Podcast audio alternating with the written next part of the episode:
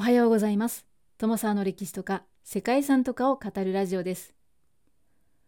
このチャンネルでは社会科の勉強が全くできなかった私が歴史や世界遺産について興味のあるとこだけゆるく自由に語っています。本日ご紹介する世界遺産はポルト湾ピアナのカランケジロラッタ湾スカンドラ保護区です。この世界遺産は地中海に浮かぶフランスのコルシカ島西部のカルビーとアジャクシオの間にあるポルト湾を中心としたピアラのカランケ、ジロラータ湾、そしてスカンドラ自然保護区から構成される世界遺産です。フランスの秘境と言われるコルシカ島は地中海では4番目に大きな島で中世までは現在のイタリアにあたる多くの国家からの支配を受けて服従を強いられてきた歴史があります。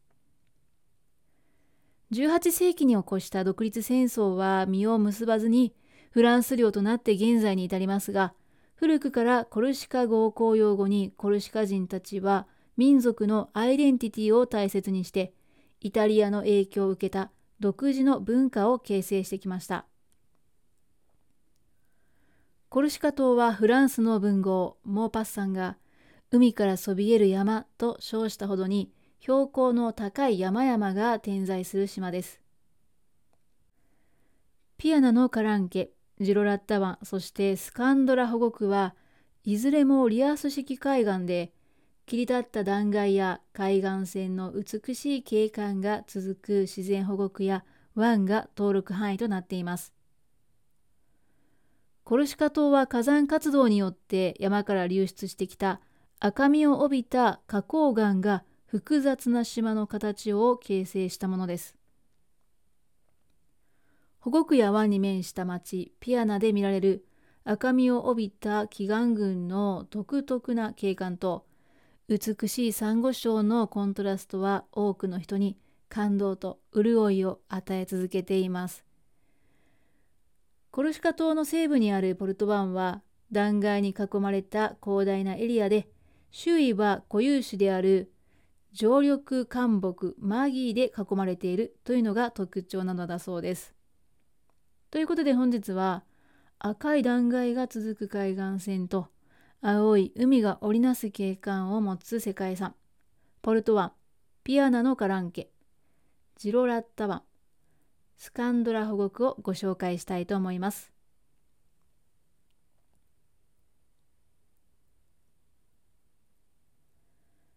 この番組は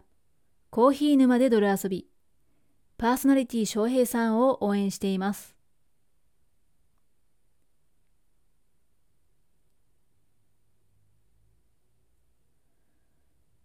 コルシカ島は地中海西部のイタリア半島の西に位置するフランス領の島です。ナポレオンの生まれ故郷としても知られる島で、面積は約8680平方キロメートルと、日本でいうと広島県と同じ程度の大きさなのだそうです。地中海ではシチリア島、サルデーニャ島、そしてキプロス島に次いで4番目に大きく、人口は約30万人ほどだそうです。コルシカ島は面積の割に丘陵な山岳地帯が大半を占めていて、冷涼タウのために冬季には雪も積もるんだそうです。またそれほど大規模な農業や産業が展開できない土地であるため、居住人口は少なく、沿岸部及び山岳部には手つかずの自然が残されています。世界遺産は島の北西部、自然保護区のスカンドラ半島を含むポルト湾の周辺です。ポルト湾の北側に連なる奇岩帯が見られるスカンドラ自然保護区、スカンドラ半島の南側の小さな入り江、ジロラッタ湾、そしてポルト湾の南側に広がる巨岩群であるピアナのカランケで構成されています。コルシカ島西部の地層の多くはマグマが冷えて固まった火成岩となっていて河口付近で急速に冷えて固まった流紋岩であったり玄武岩といった火山岩や地下深くで形成されて火山岩に比べると石の基礎の部分の結晶が大きい半岩他にも花崗岩といった新生岩も見られます。これらは5億4千万年前から2億5000万年前の古生代に起こったバリスカン増産運動と呼ばれる大きな火山運動で形成されたものです。その後6600万年前までの中生代にこの土地が隆起して陸地となりましたがこの過程で東側にあった堆積岩層と衝突してコルシカ島は西の火成岩帯と東の堆積岩帯つまりは西の丘陵な山岳と東の緩やかな平野が混在することとなりました。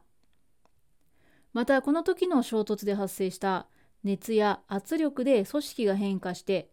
結晶変岩といった変成岩が形成されています。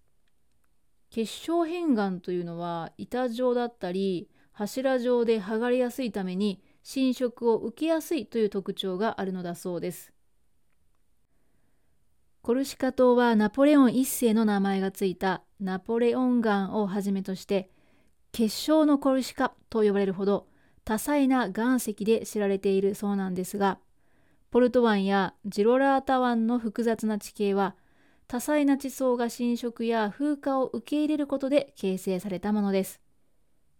そして地形や土壌が生態系を支えていて特徴的な環境特性がワインなどの味にも影響を与えるそうです。はい。コルシカ島では質の高いワインの生産が行われているそうですね。コルシカ島の西半分ほどは火成岩と変成岩が主な地質で、その中でも際立った特徴を持つのがスカンドラ自然保護区です。赤い花崗岩の岩石海岸は複雑で、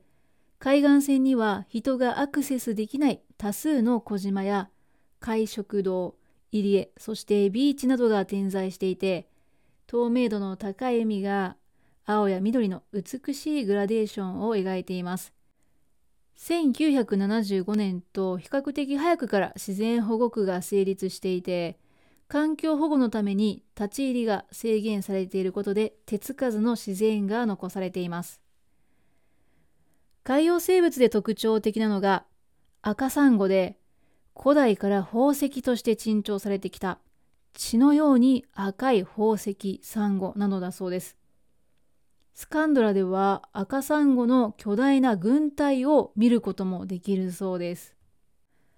また地中海の固有種であるポシドニア・オセアニカの海中草原が広がっていて水深40メートルまで生息が確認されているそうです。ポシドニア・オセアニカ自体が貴重であるだけではなくポシドニア族の草原は空間あたりの生物量が熱帯雨林に匹敵するほど高いそうで生物多様性に大きく寄与していますこの周辺は魚類や貝類甲殻類が豊富でまたマグロやメカジキといった回遊魚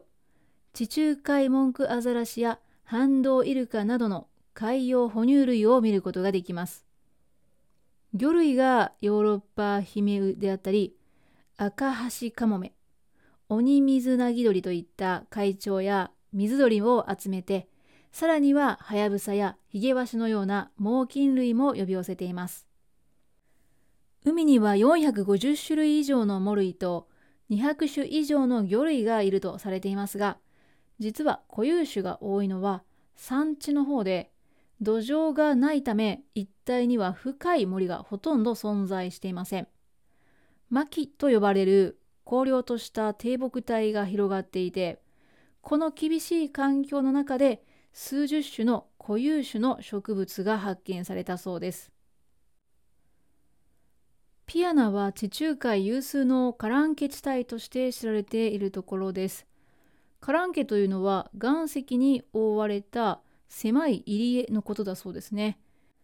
侵食や風化によって生まれた地形が特徴で潮流や波による海食でできた断崖海食岩や海食道一部がえぐられた破食久保また柱のように立っている海食柱などが多数見られて岩がさまざまな形で削り取られることで祈願群が形成されています。この場所の色鮮やかな巨岩群を横切る道は見晴らしが良くコルシカを取り巻く美しい海を眺めることができるそうです。そしてジロラッタ湾はポルト湾の北に位置する湾でスカンドラ半島からセニーノ岬の間に広がる景勝地として知られています。海食岩の海岸線に加えてフォカギアビーチやトゥアラビーチといった美しいビーチで名高い場所でもあります。これらのビーチそして集落は陸の孤島となっていて船でのみアクセスできる場所なのだそうです。ここに残されているジロラッタ城塞は16世紀にジェノバに占領された際に築かれたものでポルト湾沿岸にはこれ以外にもポルトのジェノバ島をはじめいくつかの城塞や塔の跡が見られるそうです。世界遺産としては文化遺産での評価はありませんが島の歴史を物語る場所でもありますね。今日は触れてはいないんですけどもこのコルシカ島の歴史も非常に興味深いものがあるなと思っております。世界遺産としてのポルト湾は自然環境や地球上の歴史の主要な段階を示す地形や地理的特性に加えて景観美も評価されています。また生物多様性の面でも固有種や貴重な生物の生息域として重要な自然遺産となっています。ということで本日はフランス共和国コルシカ島にある世界遺産ポルト湾ピアナのガランケ、ジロラッタ湾、スカンドラ保護区をご紹介しました。最後までお聴きいただきましてありがとうございます。では皆様本日も素敵な一日をお過ごしくださいね。友沢でした。